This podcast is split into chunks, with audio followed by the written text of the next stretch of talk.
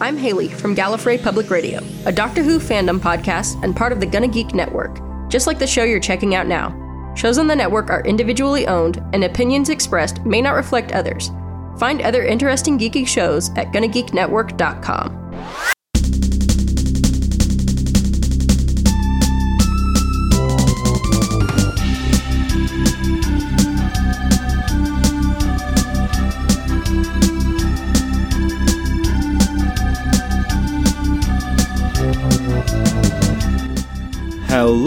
Hello, all you lovely people in internet land, and welcome to episode 88 of Game Life Balance Australia. Pardon me. I'm your host, Robert Bailey, and I'm joined, as always, by some duded up egg sucking gutter trash, Andrew A.C. Yoshimura. I am indeed dutied up. I don't suck an egg though. not not a big fan of the old egg. I think we can all agree, though, that you are definitely gutter trash. Oh, I have I have literally slept in a gutter before. How was that? Uh, wet. Was it raining? Or No, no, the gutter was just damp because it had been raining or someone had tossed something out there. It was in an alley in Japan. My friend Charlie was there. You know how it is. that's just how it goes sometimes. That's Yes. how it be. I have slip, slept in a literal gutter. Yeah. And yeah. that is my claim to fame. My only claim to fame. Not even like 88 episodes of this podcast. That's a claim, but not a claim to fame. a claim to infamy, perhaps? Maybe. Yeah. No, but that I do like that line though, mm-hmm. because not only does that does that connect with our central topic and game for today, That's right. but it's kind of that line has kind of a bit more infamy Mm-hmm. among Australians. That's right, because there was that advertisement Yeah, at the start of every like Village Roadshow VHS or something that you'd get from the your local Video Easy or Video 2000 or whatever video like Blockbuster or whatever that was in your area. we- I, I always it was either Video 2000 or Video Easy for me. Yeah. and they'd have the ratings like the classifications like G, PG, M. M A and R, I think it was, mm-hmm. and then they'd, they'd go through like cartoons, and then the PG one was always duded up egg sucking gutter trash. That's right. That was to let you know that there was some that there was some adult Some language being mild used. language, yeah. Yeah, that's right. And then M was I can't remember what the other ones are, but R is like a Madonna film where she's mostly naked or something. I think. Yeah, that's right. I had to find like G-rated examples of things that were not G-rated, which was a real challenge. like they want to put something in that implies swearing, but that it's not swearing. And- and they Yeah. came up with that scene from from Back to the Future Three. Yeah, that's I mean that, that's good enough. I mean Yeah. the funny thing is about that ad is that it's got like a mum and dad and like brother, older brother and younger sister. They get to the PG part and I think like the Doesn't mum the mum covers put- the yes. little sister's ears. That's right. And then towards the end, it's just like the R rating is just the dad and the mum just kind of like elbowing each other a little bit. Like sorry, we shouldn't be watching this. But they're in a video store the entire time. Yeah. So I just like the idea that this this video store is just like just displaying R rated movies. These like two parents are the only ones left in there. Hey, Or Oh, they're you know, not. Or they're not the only ones Kids left in the there. video store are having a bit of fun that night when the boss is away. Oh, I, I do miss the video store. yeah, 'cause the even, old video store. Even after I came back to Australia from Japan in 2010, like I still joined a video store. Like there was one in Woden, like Mm. Right. a Video Easy that I still joined, and it was like 10, 10 DVDs for ten dollars for like Yeah. a week or something at that stage. And I would get ten. I wouldn't watch them all, but Mm-hmm. I still like going there and just perusing. yeah, it's funny to think how that is. That's that's an experience that has passed. Yeah, um, the way of the world. Yeah, like business models come and go. They had a good 30 years, Yeah. or at least a good 25 years, I suppose. Gosh. Just a sign of a time, you know, and we used to get other video games from there as well. Uh, but the game we're talking about today, AC, is not one that you could find at your local Video Easy. No, And if you did find it there, then someone's committed some kind of crime. some kind of import crime. That's right. because since it is episode 88, Mm-hmm. and because I love Back to the Future, today we are going to be talking about a Back to the Future game, Mm-hmm. one of the not bad ones. That's right. Sadly, didn't come out in the West. we'll, we'll get to that. All right, so we're going to be talking about Super Back to the Future 2. Was there ever a Super Back to the Future 1? No. Hmm. There was also not a Super Back to the Future 3 Hmm. as well. But when you look at the the trilogy as a whole, Yes. the second movie is definitely the most marketable Yes, that's true. because it's got f- it's got the future Mm-hmm. and it's got the hoverboards and it's got flying cars and all that kind of stuff. Yeah, it's got a lot of levels. Like, because the first game really has you know the present eighty five.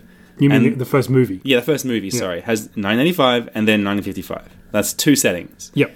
Uh, and the third movie has you know nineteen fifty five. And then 1885. And- Uh, yeah, yeah not- and mostly not 1885. Yeah, but this game, sorry, this movie, the second movie has like four settings. It has 1950, 1985, a Hmm. Yep. regular 85. Yep. Our wholesome family values 85. Yep. It has uh, the future. Yep, It has 2015. 2015. It has messed up Biff running everything 85. Yep. And it also Alternate has 85. 1955. Yep, it does So indeed. it's got four settings, which makes does. it much more like worthy. Yeah, I mean, to be fair, like only the first like few minutes uh, take place in regular 1985. That's true. That is true. so there's th- there are three decent settings in this one. Yeah. And, and they uh, they used them all in this game. They do. Yeah. So Super Back to the Future 2 was uh, released in 1993 for the Super Famicom in Japan only. It was mildly successful, but I don't think it was a big financial success. From what I can tell, it kind of it appeared people thought it was okay, it was good, it broke even probably, and then it went away. And the developer is like Toshiba Emi or something like that. Yeah, Toshiba EMI, something like that. Mm. Yes. and Yes. I don't recognize uh, any of the programmers or uh, or the developer of this.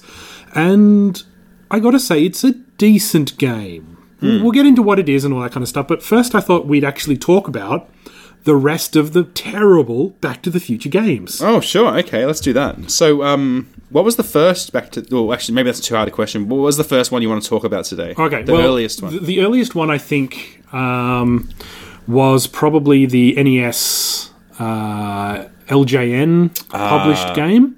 Wonderful. Make purveyors of fine video games. LJN. Yeah. Um, I don't, I mean, like, because of Angry Video Game Nerd, you know, obviously they have more of a reputation now than they did before. Yeah. Uh, and not a good one. Uh, I think they're just very average. I don't think they're like terrible spit on the game sort of things. Like, the Back to the Future game was not very Back to the Future related. Uh, the, the character didn't look like the character, didn't dress like him, and it was just a bunch of mini games, you know, like collecting clocks and like getting beers and kind of like a, a beer time sort of scenario sliding along except i think they're milkshakes from memory you uh, know i have played it it's not good in Mm. any sense of the word but it's not like the most terrible game ever Sure. just don't play it don't bother don't waste your time Just not super great. Yeah. uh, Back to the Future 2, there is like an I th- a, a Back to the Future 2 and 3 mixed game. Okay. Um, once again for the NES, I think, and like one of them is you have to go to different time periods to pick things up in a certain order, and Back to the Future 3 is. Uh, I can't remember. I think just jumping over things on a horse. I think there's only like four levels or something like that. I could be mixing them up. I think there might be a like a 16-bit Back to the Future 3 game as well Oh, interesting. it's it kind of runs together because none of them are very good. Yeah, there's Back to the Future Three for the Mega Drive and S- Sega. I think that's the one Master where System? yeah, I think that's the one where you're jumping over stuff and f- falling off on a horse, falling off the back of a, a wagon or something. Back to the Future Two, um, there was one by ImageWorks, I think it was, Right. um, that I found for like a three eight six, and I was so happy, and I spent all my money on it. And I think it was a second hand copy as well. Right. It was one of those small PC boxes that you get at the time. That it's just Mm-hmm. a box, and then it's like a very thin manual and a couple of floppies in there. yeah. And I Right. was so happy to get this, but I couldn't get it to work. Mm. I fiddled around with so much stuff.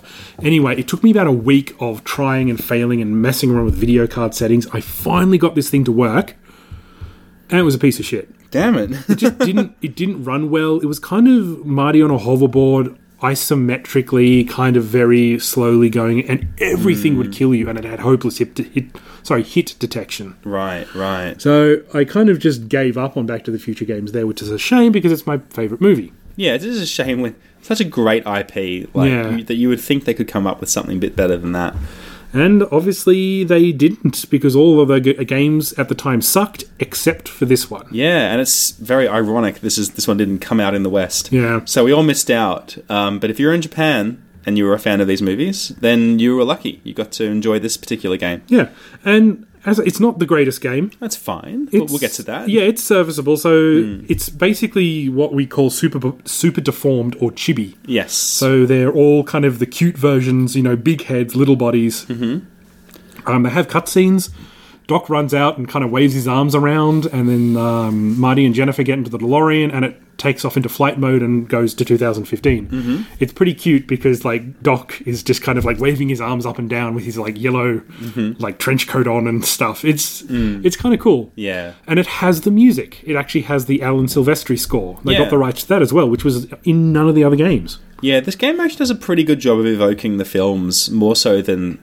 I mean, I haven't seen every single Back to the Future game under the sun, Hmm. but this one seems to be the one that looks, sounds, and to some extent feels like the the movie in Yeah. a way. I mean, it, you know, with the chibi sort of thing, like there's a layer, there's a layer, if you like, of like Japan over this. Oh yes, But- definitely. but it's still very recognizably Back to the Future. De- Um, yeah, and uh, yeah, I think I think f- just from a pure fan service level, I think they nail it. You know, So the story and the gameplay do hit most of the beats yeah, of the movie itself. Mm-hmm. So you do start off in 2015 after the first cutscene. You're on a hoverboard. Yep. You're evading the gang, but all you're really doing is um, you just you're on a hoverboard for the entire game. Yes. Mm-hmm. Just Marty kind of floating gently up and down, looking directly at the camera, kind of freaky, freakily enough. Yeah. And this is basically a uh, 2D, more or less linear platformer. yeah, exactly. Yeah, there's the, the levels are um, not super linear. There's like there's a lot of verticality to the levels. There are, yeah. Uh, and there, but- there's a bit of going back and forth and a couple Yeah. of alternate paths, but yeah. yeah, for the most part, it's pretty It's- straightforward. just going from one end and you try and find the goal at the other end. Yeah, Marty attacks by when you hit jump. Marty does a s- sweet sort of spin on his um on his hoverboard, Yeah. and that's your attack. It's almost like a sonic spin, really, because if you, if you're if you hit that button, even if you're uh, just you know at the how do I say, even if you're only at the start of your jump, you still kill any enemy that, that hits you. So it is that was the, the attack that it reminded me the most of was was Sonic, Hmm. because as long as you're jumping, you're good.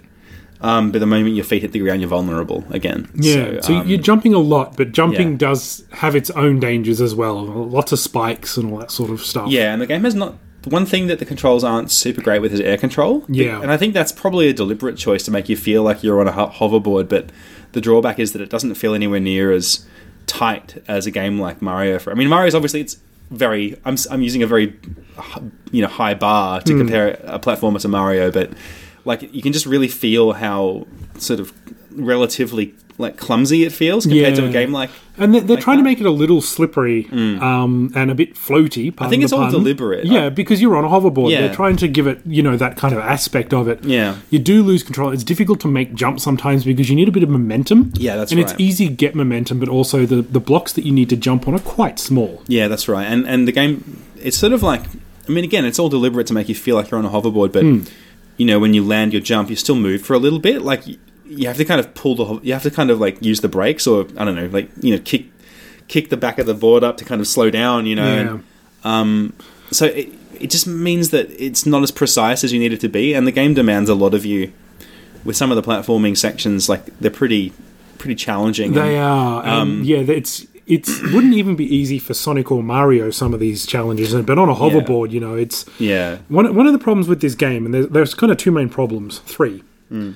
Um, number one, Marty's animation of uh, of him flipping on the hoverboard Yeah. Mm. as an attack looks cool, but there are so many frames of animation to make it look cool. Yeah. And there's only like four or five of them or something that it it does you're not really sure where he's gonna land Yeah. all the time. Yeah, yeah. Number two, because of this animation Mm. and the graphics, which are pretty decent, and the other sprites which can be pretty big on screen, Yeah. creates a lot of slowdown. Yeah, and that's a problem because you don't want like s- I'm I'm, I'm fine with a bit of slowdown in my games. AC in my old my old uh, 16-bit 8 8-bit era games, but um, slow down every single time you hit the jump button. That's not desirable. That's not what No. you want. Um, No, and it's not it's not always big slowdown, but if you've got No. more than two enemies on the screen or s- like more than two things going on, then that flip does cause slowdown. yeah, and that that does cause trouble because then you're having to sort of you know adjust your your gameplay style basically on the fly, Mm. like as the game speeds up and slows down. So it it adds this extra layer of, of challenge to it. But the And game's the- not like terribly hard. No, it's, no. I- it's f- probably fine for its era. You know, it's annoying at places, but I think the the third thing that's wrong with this Mm. is that um, there are a few enemy surprises.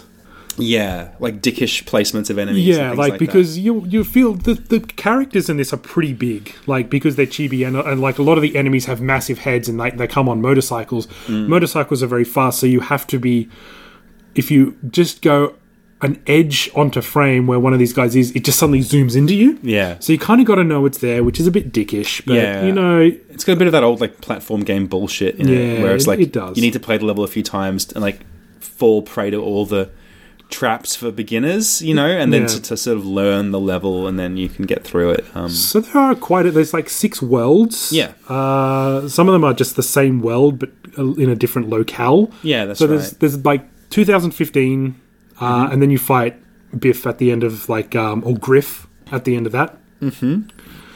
And then uh, you go back to alternate 1985. Mm-hmm. I'm obviously skipping some of the worlds here because some of them are like there's like two worlds in like 2015 and stuff yeah, and then you go to um, alternate 1985, the streets, and then the pleasure palace, and then a graveyard, yeah, that's right, that's right. and then you go to um, 1955, and you know there's like just cool guys in in um, you know jazz men and cool guys in uh, hats and Yeah, and um, sunglasses and stuff, and then you fight Biff at the end, and you get the almanac back, and he gets covered in in manure. that's right. That's the last scene of the game is him getting covered in manure and then the Yeah. cre- the credits roll, Yeah, which is so great. Hmm. It, it, yeah, it's pretty fun. So it, it does hit all the beats. Um, Mm-hmm. He's on his hoverboard the whole time, which just makes the whole thing kind of comical. Yeah. he's got a great idle animation. Yes, he does. He sort of st- he, ta he stops standing on the board and kind of flips it in the air and holds it under his arm and Yeah, kind of smiles at the camera. He's a very Classical. he's a very like self-aware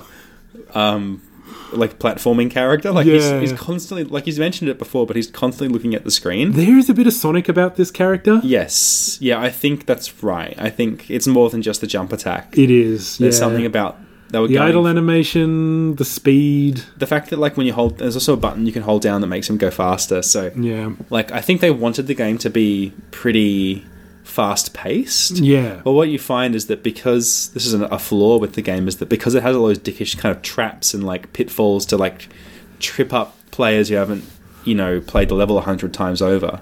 Um, you can't actually play the, the game fast. You have to slow down and like take your time with each level because Which is there's a- similar to the first Sonic game as well, yeah, and a which- lot of Sonic games. And that's the problem. That's the exact same criticism of Sonic. Really, is that it sounds fun in theory to run, to zoom through a level, but in Hmm. reality, you can't really do that. no, it's not much of a game if that's all you do. And in fact, like to get to the point where you can zoom through a level takes a long time. So, um, yeah, it's just a bit disappointing because you want to you want to just do rad stunts on your hoverboard, of course, but you end up just inching your way through the level, just carefully avoiding all the spikes. Yeah, and then reacting super, super quickly. Yeah, yeah. So, one of the other great things about this game is his death animation. yes, it's quite good. And um, so so what happens when you lose a life? I just wanted to explain this because Yeah, yeah. uh, when you lose all your lives, it's even different. Yeah. So when you lose one life, um, he falls onto the ground, clutching his stomach, um, with his eyes crossed out, little X's like X'd out. Very cartoony kind of you Yeah. know, death scene. But it looks like he's in a lot of pain because he's like he's he's, still twitching. he's twitching on the ground, like like he's just de- like Like he's dead. like he's Yeah. crippled with agony, basically. um, but after you lose all your lives. Um, his soul leaves his body and floats up to the top of the screen. you get to see Marty McFly like go to heaven, which is great as well. Um, just to think about that character's like untimely death. and remember, if you die in 1955, you go to 1955 heaven. Mm-hmm. That place sucks. That's right. That's Very racist version of heaven, that one. yeah. It, all the dance parties are really like heavily controlled with like chaperones and stuff. It's not fun.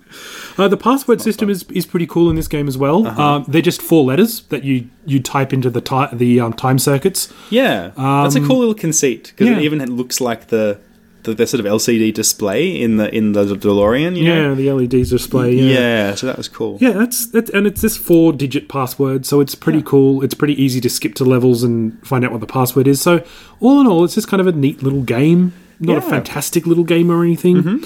I did kind of want to just touch on how I experienced this game the first time Yeah, sure. because it's uh, related to a friend of ours. Um, I think it was Nathan who gave me something in the late 90s, like 1999, called ZSNES. Ah. E It was an emulator. Oh, right. Yeah, one of those. Like, it was not a great emulator, but it was an emulator. It worked. yeah. It did the trick. Mm. I had a Super Nintendo at the time, and it was like, at the time, it was still my main console. Mm. But I heard about this thing that could emulate the Mm-hmm. console, which I thought was. Was fantastic, and of course, by this stage, the Nintendo 64 had come out, and which I didn't own, and the PlayStation come out, which I also didn't own at that time. Mm-hmm. So it was it was an aging aged console. Yeah, yeah. Uh, But the reason I wanted this is because I'd heard about all of these delicious exclusive games that were coming out in Japan at the time. Um, one of them was uh, Runma, and there were like there were like five Runma games. Because Ranma's been a big love of yours. It yeah, it For a has. long time. Yeah. and Yeah. and I heard that there were fighting games, but the one the like the one thing that I got.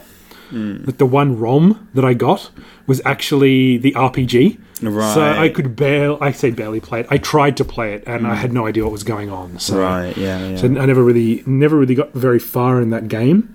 Um, but the other one someone gave me was Super Back to the Future 2, and I went, oh, this sounds good. So I played it, and Z SNES, or I used to call it Z SNES because Mm-hmm. Australian, uh, had a save state function. So I basically save scummed my way through that entire game. Nice. And I thought it was pretty cool. yeah, yeah. And it was almost like my little secret that I didn't really think about too much Hmm. until once again the, the Angry Video Game Nerd did a video on this episode Yeah, that's right. and set and talked about uh, back to the only good Back to the Future game was Back to the Fu- Super Back to the Future Two. Yes. Yeah. So I was actually trying to get a copy of this for ages, but because it had become popular in the West as the only good Back to the Future like 16-bit game, the price shot up. Mm-hmm. yeah. I did manage to get a not too expensive one. Okay. Uh, it's still a bit expensive, like 6,000 yen, I think, so about 60 bucks. But, you know, to have the Super Famicom card of, you know, my favorite movie and only good game Yeah, in the yeah. series, I was happy to,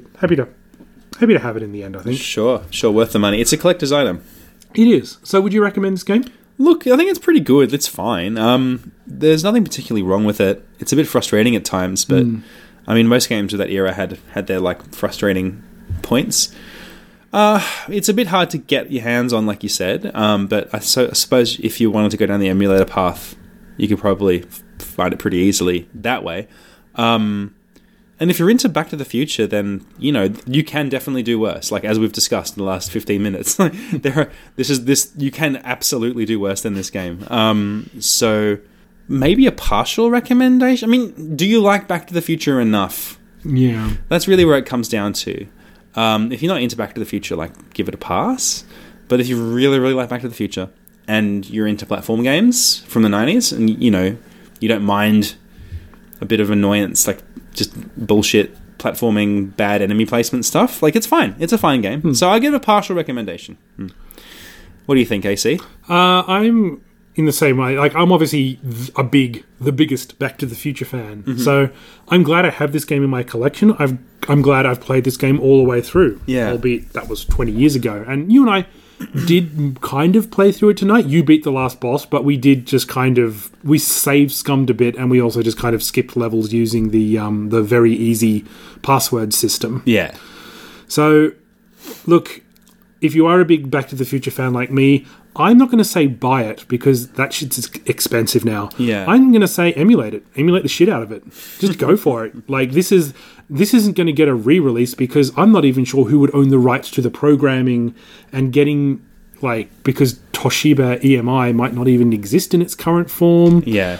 Um, you're practically not hurting anyone by by getting it wrong with this. And the reason it didn't come out in the West was probably rights issues because there was probably someone over here who already had the rights to publish Back to the Future 2 games. yeah, that would be right. Or they thought that because it was too chibi and super deformed, nobody would play it. Mm-hmm. But, you know, they, they did a respectable amount of work on this. If you are a big Back to the Future fan, I would say give it a go on an emulator. But other than that, don't really worry too much about it. You're not missing a whole lot. You can watch a, a YouTube video and get the, the gist of it. Yeah.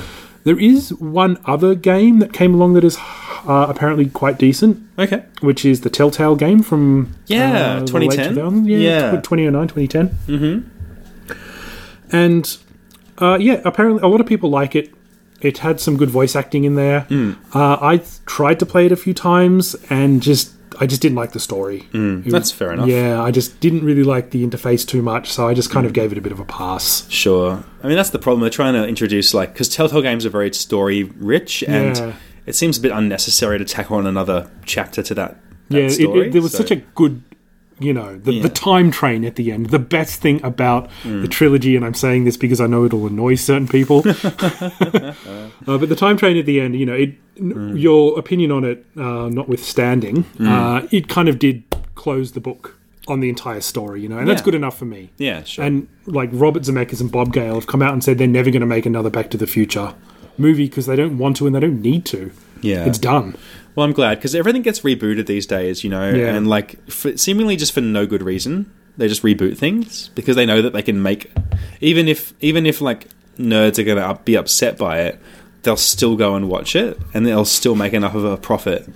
So I'm glad that they're not, r- you know, resurrecting Back to the Future and putting like I don't know, I s- think Robert Zemeckis said over his dead body. So, Yeah. and that literally could mean that after he's dead, they might try and reboot it. at the moment these corpses isn't even cold and all that fucking stuff. It's got fucking one of Will Smith's kids starring in it or something. Where would you go though? I Hmm. mean, like if if you if, just say he died in like twenty twenty nine, and they decided to make it in in like because he went back thirty years. Oh, they would just do a fresh, like a complete reboot. yeah, yeah, but like if they still went back thirty years, like in two thousand and thirty, to they go back to two 2018 thousand. They go to 1989 or something like that. Oh god! Or they go back to like the year two thousand. yeah, yeah, yeah. Oh. That makes me feel old. Yeah. Yep. That- that's that's in our future. Oh, Jeez. So, AC, what have you been up to these last couple of weeks? Three weeks actually since we last recorded. That's true. Yeah, it's been three weeks. Well, plenty of time for you to have all sorts of exciting adventures. I have. I've actually been doing stuff, and I'm sure you have too. I Yeah, uh, can't wait to hear all about your your wacky, sizable adventures. Sure. All right, Mm, let's, we'll, we'll, we'll, we'll let's- get to you soon. Yeah, I don't want to spoil the excitement. I'll, I'll I'll let you think of all the wonderful things and make notes and all that sort of Oh, man. stuff that you need to do. You haven't. You just haven't quite collected everything together yet. Yeah, I just got need- a small novel over there. I just got to put some. I'm just You're still writing putting- on your phone? I'm busy putting together the final touches on my notes over here. So uh, last weekend, uh, my family came back from Japan, which was very nice. Uh, and I got to spend some time with them. And I actually took Friday off, so I kind of had a long weekend. It didn't really feel like a long weekend. I don't know why, but usually it's a long weekend when you have the Monday off. yes, that's right. But I took the Friday off and like was very promptly at the airport when they arrived, and Nice. and uh, we all caught up. And Maria gave me lots of souvenirs, which was nice. Lots of lumchun stuff Excellent. which was really cool. And some, uh, n- uh, so Japan kind of goes through phases, and and uh, one of the the things that they like to do during summer is choc mint flavored things. Right, like this is the latest fad. Yeah, kind of like a fad. Uh, it or only this one seems to have happened a couple of times in a row. Okay. Uh, So we're not just talking like uh, Kit Kats. We're talking like all sorts of different chocolates, ice creams, Hmm. lolly flavors, kind of the kind of stuff you can get at the local 7-Eleven. So Right. she kind of came back with a whole lot of chocolatey goodness. nice. And you, you, you're a fan of mint. I love choc mint, Mm-hmm. my favorite flavor. Mm-hmm. She even got a couple of ice blocks Nice. and put them in the freezer so when we go back in winter and it's like minus five, I can eat an ice block. Ah. That's awesome. I'm looking forward to it. Yeah. I believe it or not. a gurry gurry is like a, a kind of a cheap end icy pole sort of like a situation. super duper kind of deal? Or? um, a bit more fancy than that. It's kind of got crushed ice in the middle. Oh, okay. So it's really nice during summer. And they were only like 67 yen. Ah. And when you're very poor as a teacher during summer, those things are very, very good. Right, okay. Great to make a bunch of kids happy real quickly. Yep. Uh, and so it was really good to have them back. And then, of Yeah. course, as soon as they got back, GammaCon was on. So I was like, bye bye, I'm off to the con. Mm. See you later. Alright, so uh, ga- every year, uh, Canberra has its own pop culture convention Yeah. called GammaCon, and it's gotten bigger. Like it's um, it used to be in the Hellenic Club, which was just like two rooms at a local um, kind of the Greek club, I suppose. in in Woden, and then it was big enough to move to the AIS arena, which is Right. just like kind of like a big basketball court sort of situation with uh, like in a stadium, Sure. with kind of shops around the edges.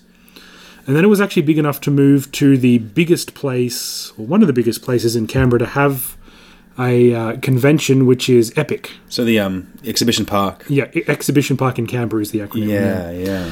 So it was. It's it's getting pretty big. A lot of stores are there now. Mm-hmm. Um, there's quite a few events, Yeah. um, and there are quite a lot of cosplayers. So is this is this a okay? Because there was once upon a time a thing called CanCon, That is still on. and that's more like tabletop gaming. Yes, so and like Can- people playing Magic the Gathering and that Yeah. kind of thing. Gamacon, not that. No, there's a little bit of that going. Little on bit of that in, happening? in one of the corners. Yeah, Okay. there's definitely some tabletop themes going on. But it's but- mainly pop culture stuff. yeah, CanCon is in January, usually around Australia Day, I Right, think, and it's yeah, still yeah. Hmm, and it's still held at the same place in Epic, and it's still there's still a geeky crossover cross section there. I was going to say there was like probably a little bit of overlap in the Venn There's diagram. Mm, quite a lot there. of overlap, yeah. And I've been to CanCon and I quite like it, Hmm. but it's you know a lot of that stuff. As much as I like board games and I do, Hmm. just going there and like being ultra competitive with strangers is just not my idea of fun. sure. So I, I'll go to CanCon if I'm around in Australia when it's on. I'm not always around, Hmm, Um, but I haven't been in a couple of years now. Yeah, me, t- me neither. Uh, Funnily enough, that, funny how you can sort of date that the, the time that we stopped going to.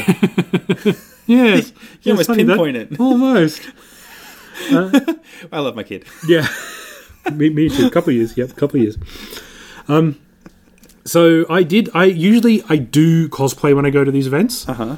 often I will cosplay as someone who I will then, if it's if I really like it, do it again in one of the bigger Sydney. uh, pop culture ones like, Ah. It's like a- Supernova. like a test run. Yeah, so I did Silverthorn from The Girl from Tomorrow. Nobody recognized me. Um, I think I did Doc Brown one year uh, with because I've got like the the shirt with all the, the trains and and uh, and like Western style Hawaiian shirt that he wears throughout Back to the Future Two, Right, right.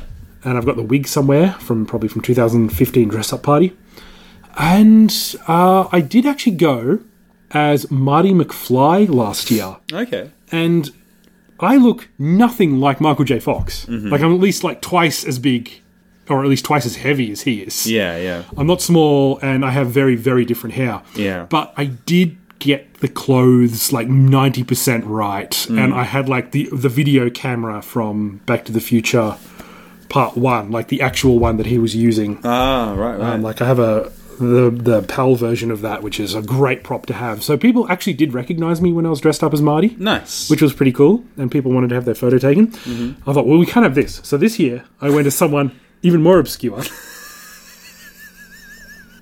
you only got yourself to blame. You can't be like, you know what? No one recognized me, and I hate everyone. Like, oh, oh no, no, it's, no, no, it's this kind of a is your challenge own- now. You are you are your own worst enemy. here. I am, but I, sometimes I just like characters and I want to. I want to go as them, and just to see if people do recognize. me. Sure, And sure, sure. Often they don't. It's like a test. It- yeah, Mm. how geeky are you truly? So this year, I went as Professor Maximilian Arturo from uh, from the University of California uh, from the TV show Sliders. That's right. That's right. the- the- Definitely the best character from that show. I, I would argue. the big pompous, and he's like a large older gentleman. Mm-hmm. I wore a suit and a bow tie and a vest and looked nothing like him. I even had my hair down, which he does in later seasons as well. Yeah, yeah. uh, and I still look nothing like him just because I don't have the girth and the You need, age. you need like a pillow in your shirt or something like that. I, I probably did, know? but the Yeah. thing is that you know, like I put the suit on with the bow tie and everything, and I look kind of good. Hmm. I didn't kind of want to ruin my good look, but I did have the timer, yeah. like the um, what we call the Egyptian timer, which we use, uh, which they use during like the third season and beyond. And it counted down and everything like that. And a couple of people did actually recognize me. Nice. They were from the Star Trek booth. ah, of course. So they're That's going- where you'd find the Sliders fans. Yeah, yeah. So yeah. it was. I'll, I'll show you what I how I looked. excellent. Yeah. So me in a in a suit and a bow tie with the timer, with my hair down, um, looking as pompous as I as I possibly can. It's not, it's not that much of a stretch for you, really. no, no. But the thing is, I look good in the suit. Like Yeah. I don't look fat or anything like that, so it's No. kind of like I don't have the girth for it. But man, I kind of look good. So Yeah, I think that's the one. Th- funnily enough, it seems like the one thing that's stopping you from looking like John Reese Davies is just like being morbidly obese. and he's not that fat anymore either. Like he's he's lost a lot of that. Yeah, yeah, he was he was a portly man in the uh, the nineties. Yeah, he was. Yeah. He's he's he, he's um he's gotten healthy, which is good. You gotta you gotta be fit and healthy if you want to be a you want to be dwarf tossed in Lord of the Rings movies. He did. From memory, he didn't have a lot of lines in that movie. Hmm. No. Either that, or I was really drunk throughout those movies. With oh, I know for a fact I was for at least two of them. he didn't have many. Most of his lines involved him like growling. It was just like mine axe, Yeah. and I never thought I'd die beside a girly boy here, Yeah. or whatever the hell that. guy Apparently, dwarves are Scottish. that's yeah. was. I don't know. It Hmm. it suited him. I liked. Like I don't like Lord of the Rings. It was fun to see him as that character, though. Yeah, that guy. I, I just like John Reese Davies. John Reese Davies has haunted me all my life. He used to be the host of this arc show about called Archaeology. It was on SBS, and this is bef- I don't This is remember before this. Sliders. Was this And- because he was in uh, Indiana Jones? I think so. He's in, he's in Indiana Jones. Yeah. he had a bit part in a couple of those movies. yep, he did. Um, and then he got this role presenting this show called Archaeology, and Mm-hmm. I just loved that show a lot. And he was a great presenter. He has, he has like a really good presenter voice. He's got stage presence, and he does voice acting as Um, He well. does like Sha- he's got that Shakespearean actor thing going. Yeah. You know, like he just projects his voice as a booming kind of. He reminds me a little bit of um. Oh darn! Why can't I think of his name now? Patrick Stewart. No, the fella who was in season one of Blackadder and was Blackadder's father, oh, uh, Bl- Brian Blessed. Brian Blessed. I feel like John Rhys Davies is like a like a like an off-brand Brian Blessed. You yeah, know? that's, a- like, that's kind of true. yeah. Um, My two sons. just that big booming voice. He's, bearded. he's so oh over the top in everything he does, Yeah. Mm. but he's still kind of like somewhat believable. Brian Blessed in Flash Gordon. Was My there God. ever a Sliders video game or anything like that? Never. Yeah, I think you'd be the I, man to know that. I would know. I Yeah. would know that. I reckon Sliders would make a good point and click adventure game. Because that you could would do be that the with right genre. a yeah. story, you'd have a time limit until the next slide, and you'd have to solve a bunch of puzzles in a, in like a really unfamiliar environment. So I reckon you could do. And Telltale's gone now, so Yes, Telltale. Sadly, someone else will have to fill those shoes. yeah, yeah. I don't think uh, some somehow I don't think the um you know those who remember Sliders might not remember it as fondly as I do.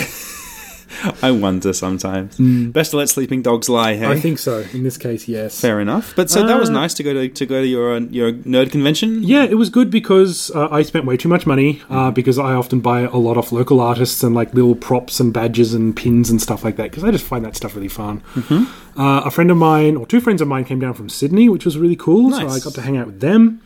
We uh, the best thing about GammaCon though is that they have a night show, Right. And they have like um like uh, non nude pole dancing from some of the um more salacious cosplayers, you know, the more skimpily dressed ones. Uh, and they have like a talent show and yeah, it's just fun stuff. Uh, and the the artists, if they want, can start selling eighteen plus. Ah, so at night things get a little bit blue.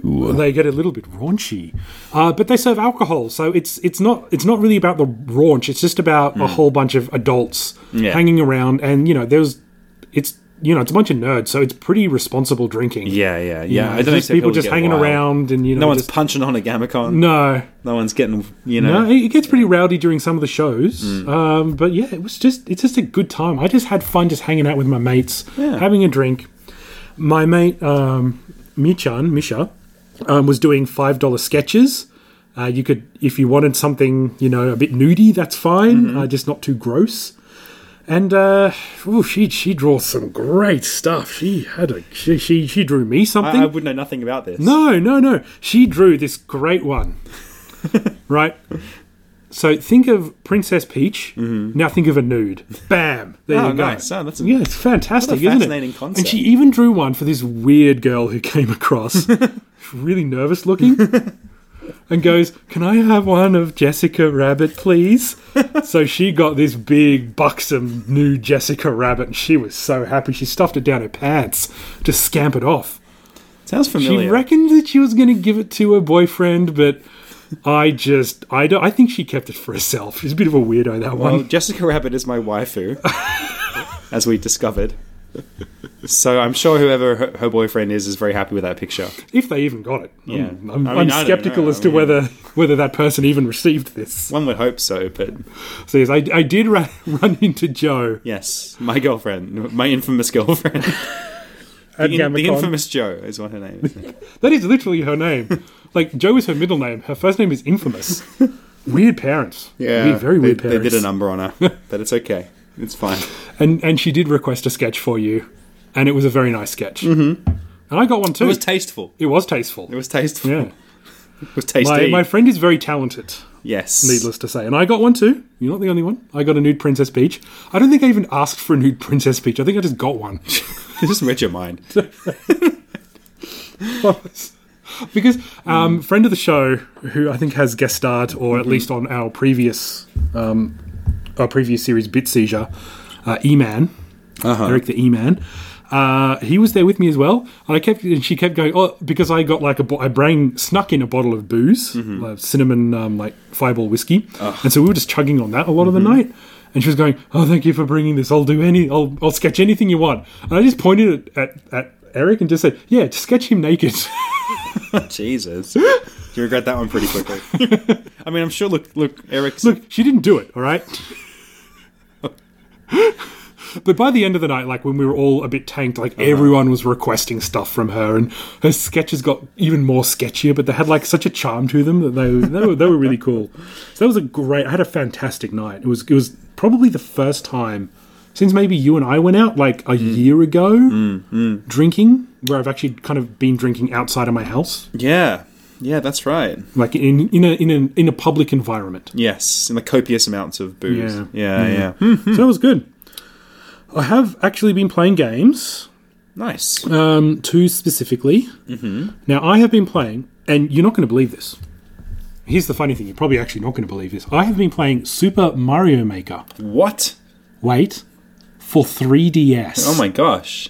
Wait, that's the one that no one liked. Yep, that is true. But do you like it, AC? So here's the thing. I, Contrarian AC. I dismissed this little uh, uh, pile of excrement when it came out because it seemed like they had some of the elements Yeah. of the um, of the original Mario Maker for Wii U.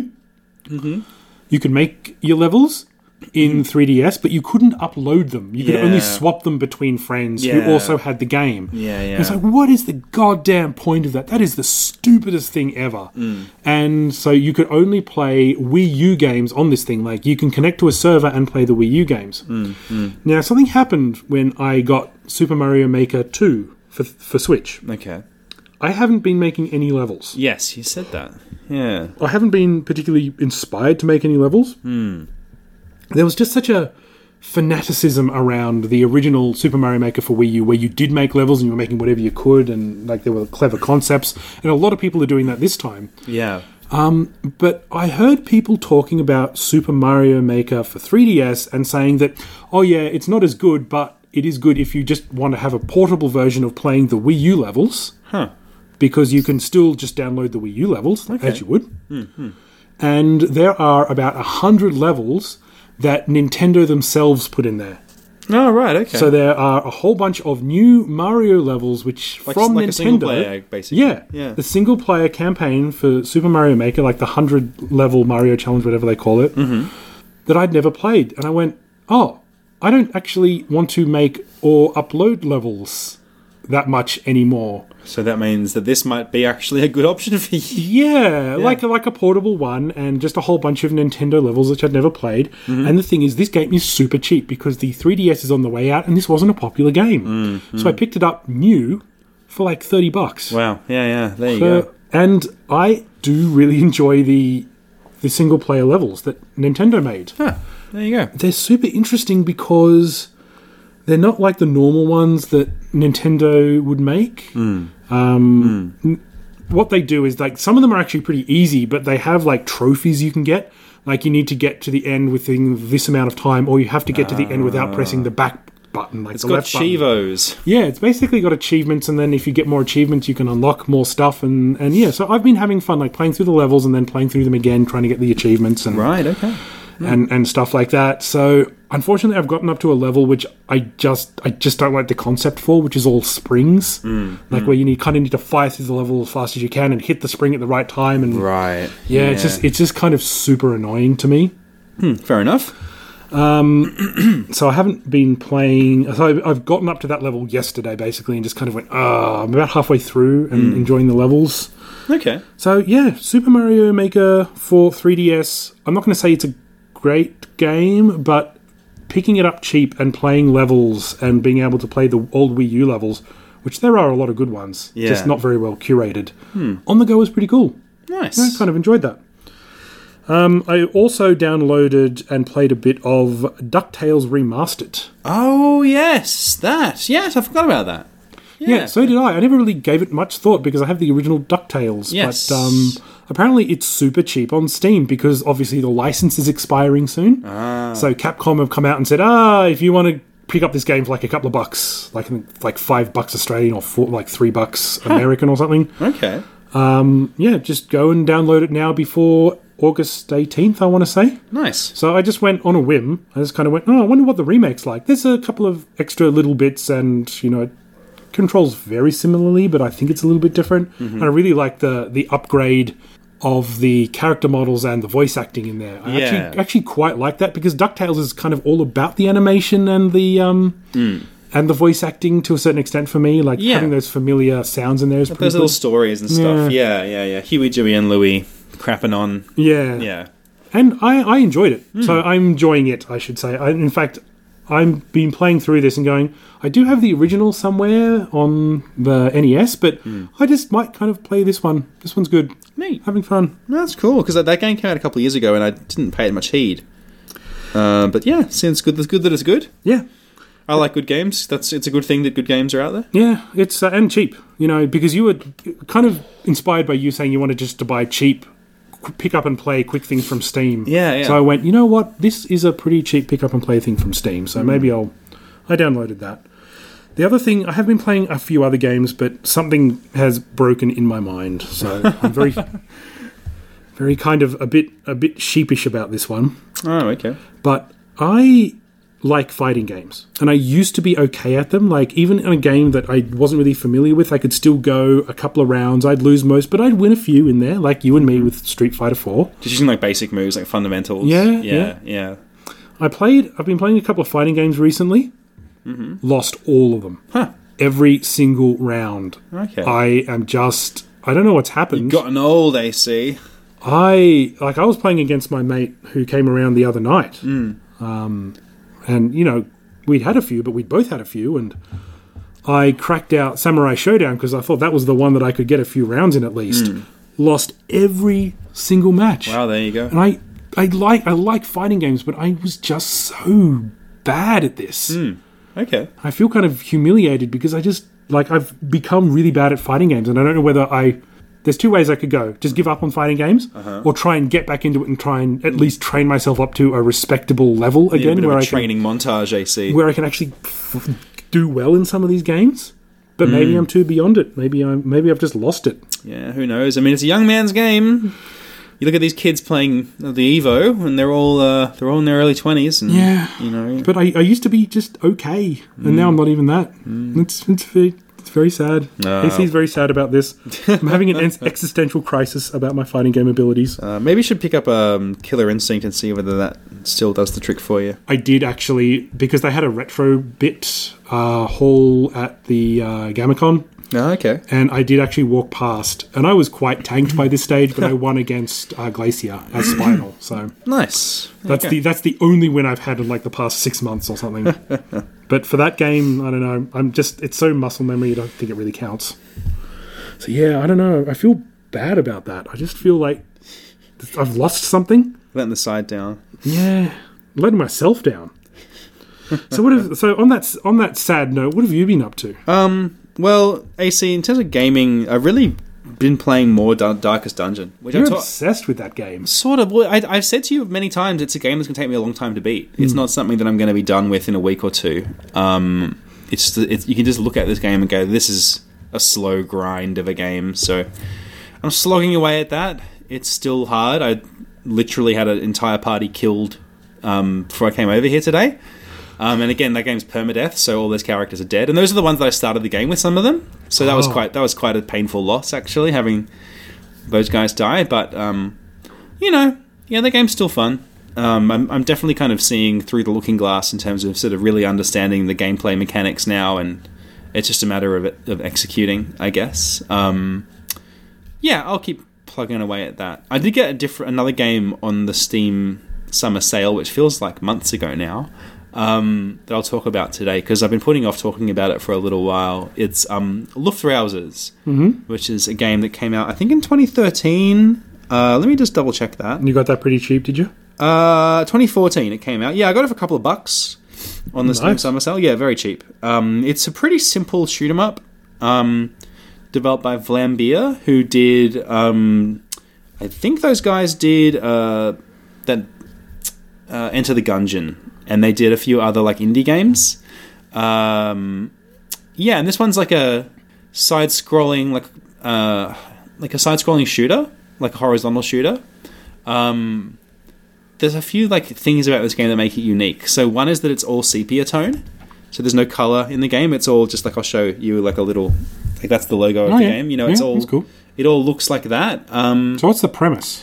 it's this sort of like s- it's a, f- a fake conflict that looks sort of like World War One and sort of like World War 2 combined, but it's not historical at all. Yeah. your guys all look vaguely German with like b- big high cheekbones and stuff, and they wear like black. It's, they got like black peaked caps and stuff like that. Ah, okay, it's yeah. kind of evoking weirdly that that sort of a vibe, like an like the Axis powers kind of vibe. Um, you, you fly this you, you start the game on like a like a aircraft carrier and um, you can launch your plane or you can go into the hangar of the aircraft carrier and kind of like swap out parts so there's like an engine part there's like a like a like a guns part i'm going to mess up my explanation of this but there's different parts of the ship that you can of, of the plane that you can sort of swap out and as you play the game you unlock different parts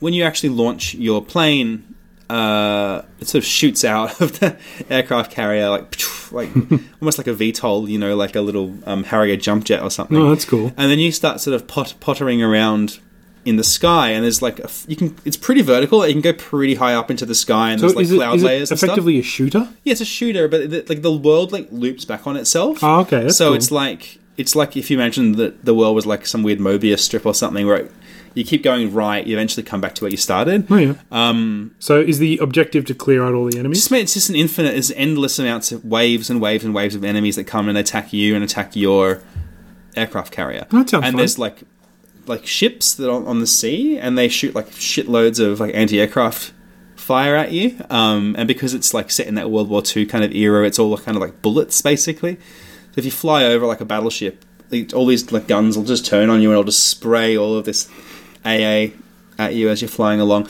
It's got this thing where like you get your ship constantly has you know your shi I keep calling it your ship. Your plane constantly Yeah. has like momentum. So like if you just let go of the c- of the control, you, you just keep flying.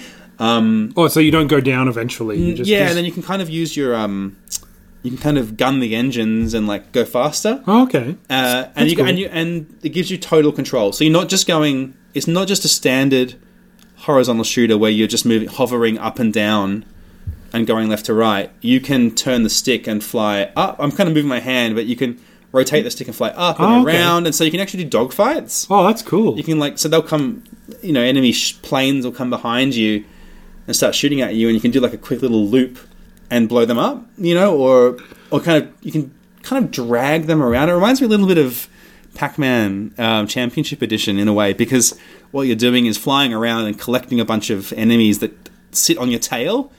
And they all try and kill you, and then at some point or other, you sort of flip around oh, and that's blow them cool. all up. And you can do cool things like cut your engines, flip, and then like almost stall and then fire up your engines and go again. It's not very realistic, No, but it's really Sounds really fun. fun. Um, so is are there boss fights in this game, or is it just waves of enemies? uh, there are sort of boss fights. Like I um, there's a big blimp that comes along at some point oh, yeah. that you have to blow up. There's like big ships. There's like objectives, like achievements, basically. So are there individual levels, or is it just like just continuous? It's just one big level with achievements. So Okay. like I- as you sort of achieve different things, it unlocks new enemy types and things that it throws at you. and there's basically this big like from memory there's a big like list of of boxes to tick of of, of enemies to kill and things like that and um different weapon types and things to unlock like like one thing so there's like a laser you can use Oh yeah. like a beam weapon, which is really cool, and you just drag it across the enemy planes and they'll blow up. There's one set. There's one like weapon you can get stick on your plane that basically turns your plane. It's called like the melee uh, weapon. So instead of like shooting, you just crash into your enemies and just like smash through them all, um, which is really really fun. That's Um, cool. Simple game. It's a couple of bucks. It's very very light. This isn't. This game has zero plot. It's it's just one level over and over again. It's the kind of thing that you chuck on, play for five or ten minutes, then turn off and go and do something else. so can you um so you can upgrade your ship, can you? Yeah, there's always different upgrades, like different engines and and some and of so them. you are- just return to the aircraft carrier for that, do you? yeah, yeah, that's right. Okay. Oh, no, you don't return to the aircraft carrier. You just play until you die, Oh. and then when you die, like you, you start all over again. And Oh, and that's So when you it's- upgrade your ship, is yeah, it? so Oh, it's this I like see, I see, endless I see. thing, and you're kind of just gradually chipping away at your objectives, I guess. You know, Hmm. it's a little bit roguelike, I suppose, in that sense. A little tiny bit, in the sense that you know, once you die, you're dead, and then you just, but you're s- gradually kind of making progress. Yeah. You kill more enemies, you upgrade your stuff. yeah. So that's a it's a fun little thing. I like Vlambeer games. They have a lot of style, you know, um, and they're very, always very arcadey. Um, like Enter the Gungeon definitely had that kind of fast-paced, lots of bullets on the screen um, thing, and this is very much evoking that as well. Um, yeah, so I'm enjoying that. Uh, bit different to what I usually. Again, this is the year of Rob playing quite different games, with Darkest Dungeon being the exception to the rule. The one that you are continually playing. yeah, yeah. Well, I'm just I'm just kind of determined to beat it at this point. Like I f I I, feel like. Oh, you must be getting close though now. well, yeah. I- My, my character's level four. The highest level I worked out is level six. Ah, So that literally like a couple more levels, and my, my characters can't really get much stronger. At which then you point, just gotta go and which try. point I'll just go and try the Darkest Dungeon a few times, and eventually I'm ima- imagining I'll beat it just through sheer bloody mindedness, you know. Um, but I mean, I beat Dark Souls, so you know, I figure I can beat this too. yeah, yeah. that's if it's true. just a matter of like sheer willpower, you know. I'm sure eventually, yeah, you keep chipping away at it, you'll get there. Yeah, so that's been me. Um, things are very busy for me at work at the moment. A lot of travel, a lot of um, action. I've been taking my laptop home with me and like working into the night. Oh wow. like a lot. Um, and that's probably going to continue for the next few weeks. There's a big milestone coming up in September, and once that's passed, I'll be much, much less busy. But for the next good. couple of fortnights at least, um, I think my gaming time might be eaten into by, like, you know, work. Well, if you're working at home, then yeah, it's not surprising. So um, I'll try and keep up. Um, there's a couple of games I want to try that I bought um, a while back. One of them I'm going to play tomorrow. I'm looking at my girlfriend with intent. We're going to play that game. I'm going to make you do it. Um, so I might have something different to report back on Oh, that'll be good. next fortnight. But you're not going to tell me what the game is. No, I wanna Not on sur- air. I want to surprise our, our listeners, Okay, or fair two enough. of them. they need a good surprise. They do. God bless them. Oh, it's good. It sounds like you know my work's very, very um, busy at the moment as well. Heading into the busiest period. of the Hmm. Yeah, year. it's all crunch time for you. yeah. It's you might sound that I'm a bit tired and not quite as energetic tonight. me too. It's not quite as lively, yeah. And it's just, uh, I'm actually about to go on my annual um, health kick where I don't drink and, you know, try and eat healthier and do more exercise for the month. Uh, usually I do that for the month of August, but I'm doing it for like half of August, half of September, um, just because it's the way timing's worked out this time. I like to call it Orgtember. That's the that's the name. Orgtember. I'm, I'm kind of you know Yeah, floating. so the, the more I say it out loud, the more I kind of feel I have to do it and I can't chicken out of it. Yes. yeah. So it's, I suppose that's like a good motivator now that you've said it on this Has any- podcast, it's going to happen. Yeah.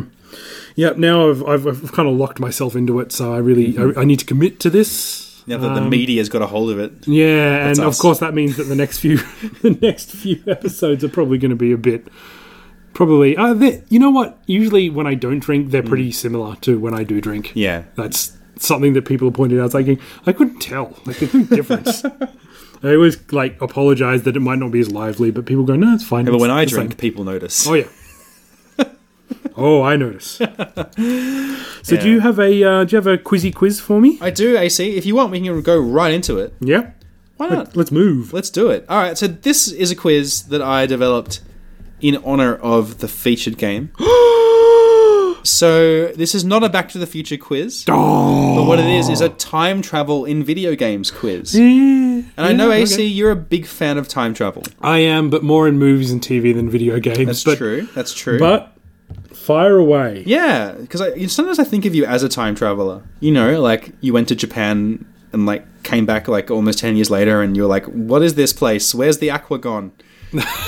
you know, and and so Where's the aqua? He's talking about the band people. not the music, not the water.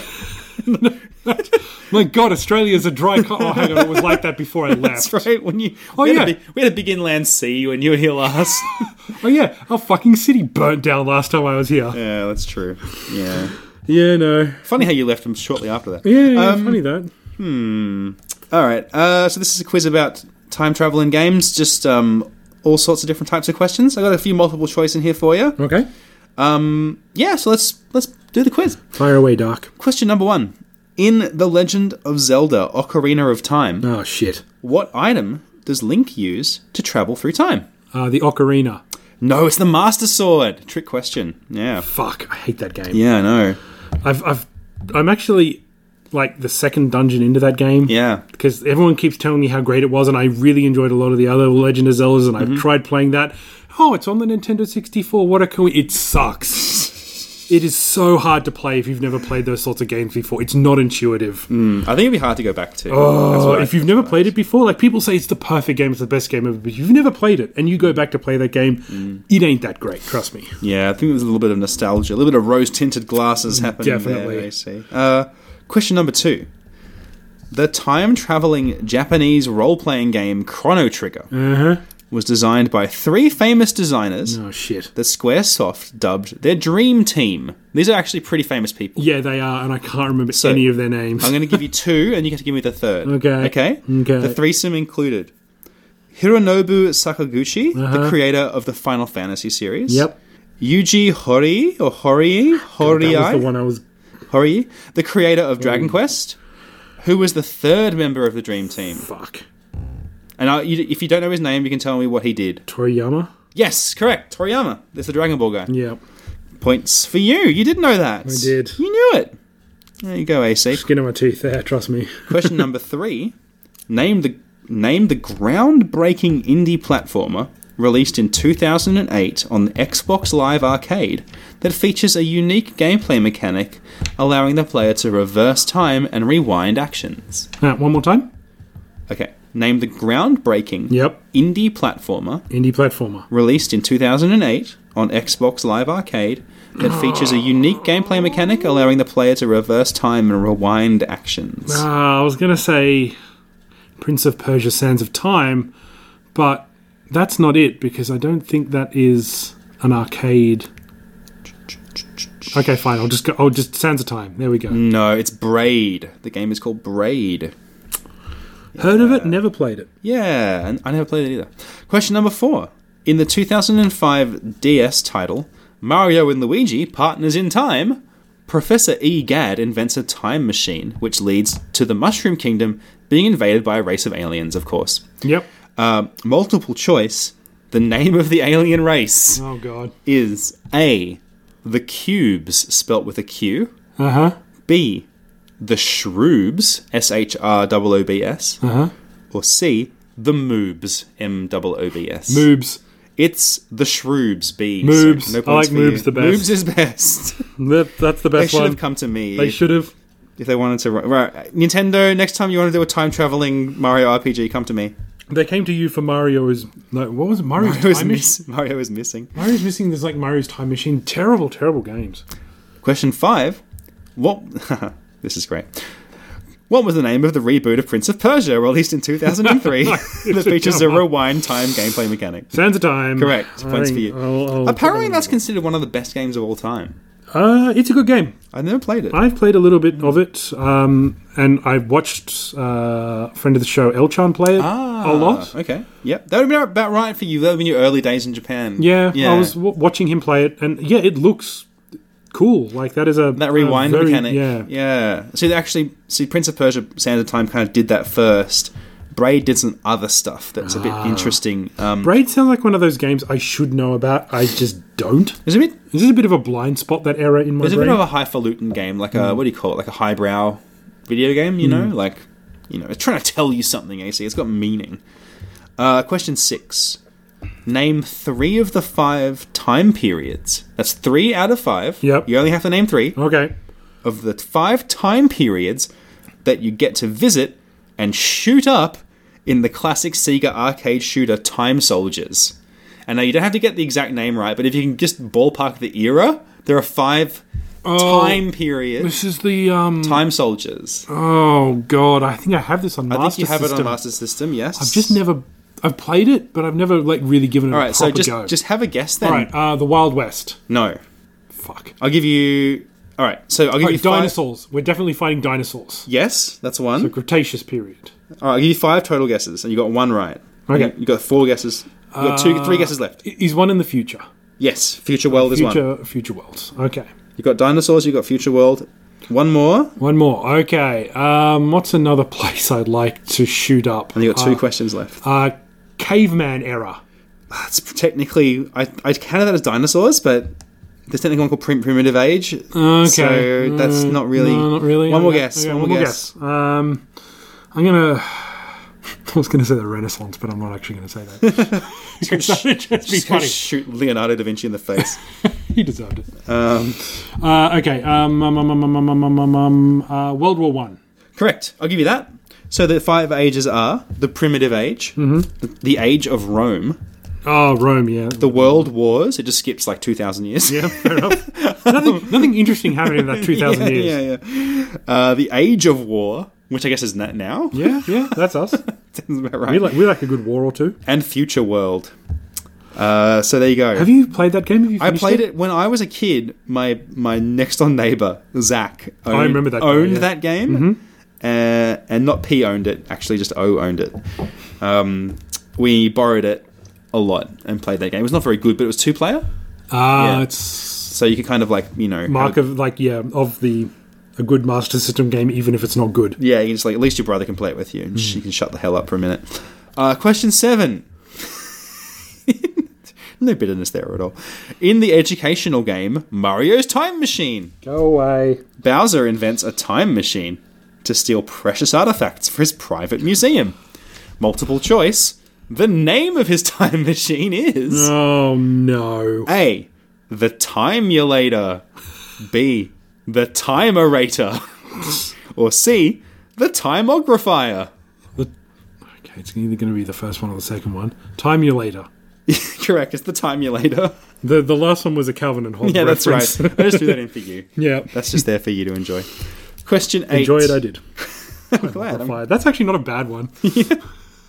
In the classic 1987 adventure game Day of the Tentacle, the player can transport items through time by deposit by depositing them in what? A safe? No. No, oh. It's a portaloo, Oh, that's right. and they're called chronojohns, which is great. God, I just as soon as you said that, I remembered it. I don't know why I was thinking safe, but Mm-hmm. yeah, no, that's a great game. If you've never played Day of the Tentacle, there's a remastered version of that out there now. Yeah. fucking great. Uh, Speaking of click, click, and- point and click, we pay, we had a little conversation about point and click adventures at dinner because we're just cool Yeah, like that, Yeah, very awesome. and that would be a good one to check out. I think. Uh, question number nine, two more to go. What's the name of the Pac-Man platformer game from '94 that involves being sent back to 1975 by your arch nemesis, the Ghost Witch? Oh, fuck. Um, Pack Attack, nope, it's a great name though. Pac Mania, I'll give you one more guess. um, Pack to the Future. No, but God, close. why didn't they call it Pack to the Future? They should have, but what it's called is Pack in Time, which is good too. No, mine, mine's better. Yeah, Pack to the Future is better. Back, Pack to the Future is the, the possibly, ultimate Possibly we get them sued, but you know what? worth it. Totally worth it, Namco. Worth it. All right, and last question. All right, you're winning at this stage. Question number Let's leave 10. it, even it up, or um, or you win. Now, this, you can just take a wild ass guess, a wild ass stab in the dark on this one, AC. Okay, all right. Name the esteemed video game developer that published Bill and Ted's Excellent Adventure for E NES. Um, LJN, I suppose. Ding, ding, ding, ding, ding. All right. Points for you. okay, just softball. I, there. I couldn't remember for sure, of course, because I don't remember every goddamn developer. Hmm. Just that cheeky grin on your face made me think because we were talking about LJN earlier on in the Uh-huh, podcast. so, okay, five all. I'm uh, possibly not as um, temporally mi- temporally minded as you think I am. That's right, but you still passed. That's Okay. a pass, I think. Um, so, why don't you go in and delete all the documents from the Gunner Geek Network? That's right. Let me just take care of that right now. Just I dare you to. I fucking dare you. uh, that was funny. I laughed. Speaking of the Gunna Geek Network, AC, Oh, segue. a great segue from you know, talking about how I deleted all the, all the promo reads to this br- brilliant segue to promo reads. so smooth. Uh, Seamless. It's smooth like a baby's ass. Uh, there are shows on the Gunna Geek Network like ours. Yes. That's that's a network that we're a part of. Maybe like one day we should just like read up our own. Yeah. Like our own uh like promo read. we should say you should check these guys out. They're awesome. Maybe we should ace it because ours is the top of the list, yeah, do it. I dare you to. suggesting that no one else has released a podcast episode for a fortnight. or nobody's game to put anything in there because you'll fucking I'll just delete fucking it. delete. They just create, so they've just created a new go- a new Google Doc. They haven't told me.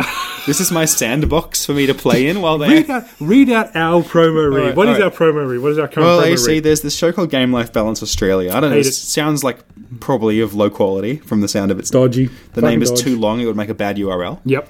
Um, episode eighty-six of this so-called podcast is called Worsera Podcasting, and the promo copy reads thusly: Okay. Fast food is great, and there is nothing at all wrong with it, either ethically or morally, or even for your health. It is truly beyond reproach. and so, in honor of the modern miracle that is fast food, AC and Rob reviewed not one, but two video games about some very popular Japanese fast food restaurants the curry house Koko Ichibanya and the beef bowl joint Yoshinoya. How much fun is it to play a video game where you work in a fast food restaurant? You'll have to tune in to find out the answer to that little conundrum. End promo copy. Awesome. Uh, so if you, You like, know what? Ours is one of the better promo reads on there. I like to think so. I don't know. That sounds more exciting. How could you? How could someone else read one of these and not be interested in our show? I know, I'll tell you right? why. Because nobody reads them out. No, because everyone just skips over ours because they hate us. Yeah, well, we are the black sheep in the network, that's for sure. All right, we hope you've enjoyed listening to Game Life Balance Australia, the Australian edition of the Game Life Balance podcast. You can visit us on the web at www.gamelife dot got got dot Game Life Balance Australia. No, this is a real URL dot com. Very long. where you'll find links to our podcast feeds, video content links, uh, and our sister show in the US. There is actually a new video up on uh, Game Life Balance Australia on YouTube, Ah, very good. which is about me reviewing the uh, official. This ties into our 88th episode. The official DeLorean Motor Company watch. Ah, brilliant. I actually bought one and got it over, and I like it, and it's cool, and you should watch that. Also, like I, I've probably talked about it before, but I did a review of a prison Walkman that I Yes. got. Yeah, that's still getting a lot of views and a lot of ex-cons coming in there saying, "Oh wow, I had one of those. Wish I'd fucking kept it." Those guys are awesome. Love them. More, more power to you. yeah, for sure. Stay on the stay on the straight and narrow, boys. That's right. Just stay straight and play right. Uh, the uh, the sister show in the US is back. Uh-huh. they got an episode. They ripped us off, saying it was a stream of nonsense. They did. That's now up on suing? the uh, on the Apple Podcasts as Yeah. well. Another fine. It's a good it's a podcasting- good episode. It's a great episode because they've reneged on their Oh whole. my gosh! I just sneezed. I'm so sorry. Ugh, There's- we have a mute button, you asshole. I just got boogers all over my fingers. Oh, gr- oh god. Oh, god. Gross. You fuck. He's wiping it on his scarf. In an attempt to like stifle my sneeze, I just made everything a lot worse. God, it's all over his shoes and the table and his phone. God, that's what you get for being, having a big fucking schnoz, I suppose. It's like that scene from Ghostbusters. I feel funky. You know the one. oh my gosh. Okay. All right. Uh, thank you for listening to the Thanks show. for listening. And if you want to see Rob's boogers, please follow at GLB Australia. That's the only thing that he posts up there now. It's rather disturbing. Just I'm at ProdTelly, proudly doing more LUM content, and uh, no, that's about it these days. No, I, I do occasionally tweet out video video game content as well. And uh, please uh, rate us positively. Rah rah rah rah rah. rah. We know you, if you haven't done it by now, you know you're not going to do it. Just give us some stars, goddammit, that ain't hard. Yeah, do it. Do it. Do it. Do it. Do it. Do it. Do it. Do it. Do it. Do it. Go on, murder them.